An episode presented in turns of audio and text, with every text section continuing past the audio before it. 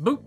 Happy Thursday! Today is Thursday, March the 18th, 2021, and today's daily Bible readings come to us from Psalm 51, 1 through 12, Isaiah 30, 15 through 18, and Hebrews 4, 1 through 13. And this is getting you ready for the fifth Sunday in Lent. So if you go to church this Sunday and your preacher is following the lectionary, these texts, like today and tomorrow, and then uh, Saturday, because that comes after Friday, um, they will be building on what the texts for Sunday are. So today I'm going to be looking at Hebrews 4 1 through 13. Um, and I want to talk about um, meaningless toil right? Meaningless toil. It's interesting to me that we've come through this year where everybody was kind of on lockdown um, and had their regular work taken f- away from them, but um, it seems like a lot of people came through this and don't actually feel very rested. Um, there's still this thing about work, work, work, which seems to dog us. It's uh, and I've talked about this before, and if I can find and remember exactly which one of those DBRs talks about that, I may try to kind of link it to the video for today.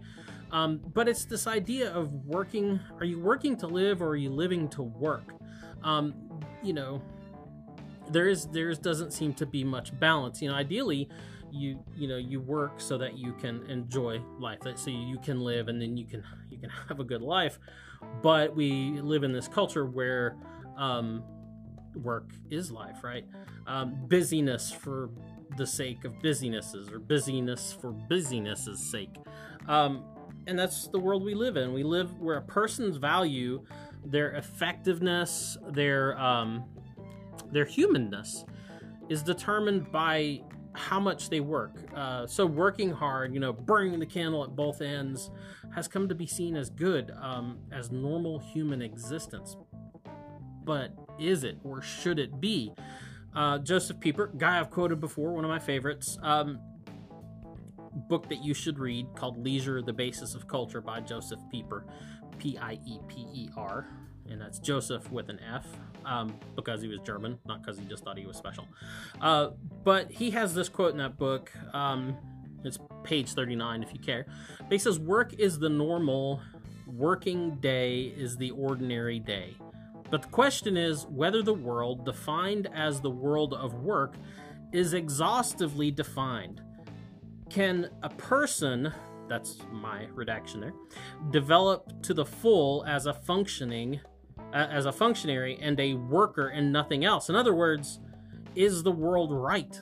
Um, can a person, can a human being, a man or a woman, really develop the way they're supposed to develop, or that can they really grow into themselves under that definition? Um, can they really develop to the full as a functionary and a worker and nothing else?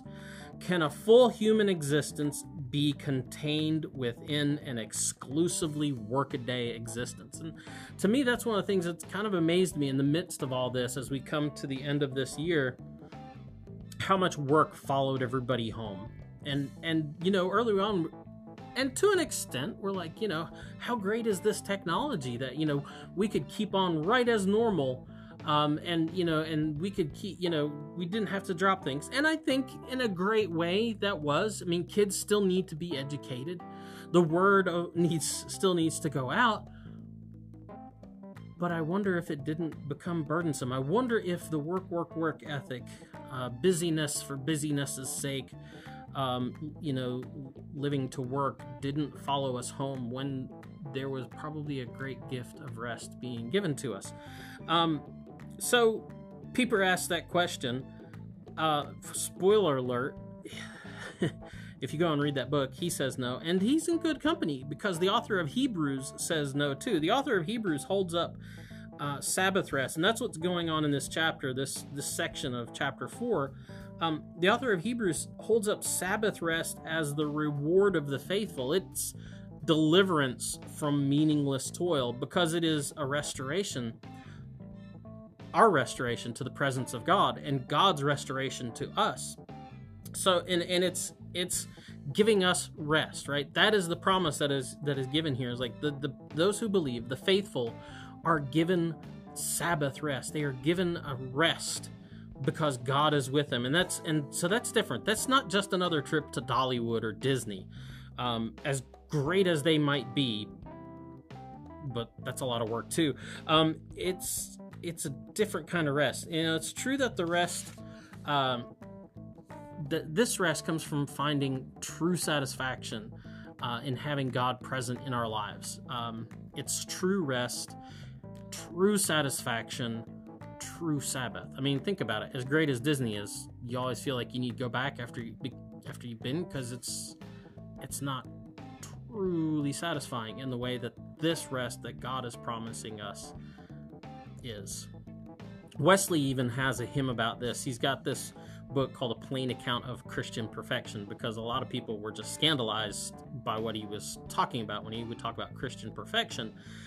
Uh, and he has, so he wrote this kind of response to that. It's a, it's a book. his time it was like more of a pamphlet. Um, and he quotes this hymn in it. And I'm not sure because he doesn't do really good footnotes. I'm not sure if it's one that he wrote or Charles wrote. Um, but I'm going to read you the first two stanzas of it because he's he's actually referencing um, Hebrews 4 9 here. But he's talking about this kind of promise, this kind of Sabbath gift. This is the the outcome of of following of following Christ, of trusting in God. And the first two stanzas say this It says, Lord, I believe a rest remains to all thy people known, a rest where pure enjoyment reigns, and thou art loved alone. A rest where all our soul's desire, is fixed on things above, where doubt and pain and fear expire, cast out by perfect love. It's this idea that a lot of the reason why we feel so busy and we have this kind of we, we work all the time and we never feel satisfied is by it is because we're working for all the wrong things. Um, that the only thing that can really satisfy our being our nature our existence as humans is that presence is that love that comes from god and that love that we return to him. You know the sad churchy truth of it is all and especially you know i'm saying this as a person who works in the church and just something that um, I've noticed, you know, I don't have Sunday duties like a lot of my colleagues do, but the thing I've noticed is that that we get caught up in uh, the sad churchy truth once again for the clergy and the laity is that we get caught up in satisfying a lot of people's desires, um, and that's what work has seems to become. Uh, we, we're worried about satisfying the desires of the world. We're worried about satisfying the desires of the church. We're worried about satisfying the desires of the hierarchy. In Methodist case, we're worried about satisfying the desires of the discipline, and we think that's good work, and it's never satisfied. Um, and you know, we want to satisfy this all for its own sake. You know, satisfy the world for the world's sake, satisfy the church for the church's sake, satisfy the hierarchy for the hierarchy's sake, and the discipline for the discipline's sake. But what God offers us, what He asks of us, what Christ promises us, and what the Spirit desires of us is much simpler. It's much more simple than all of that. It's that we take our Sabbath for God's sake. Take your Sabbath because you love God and love God and find your rest. Anyway, that's the DBR for tomorrow.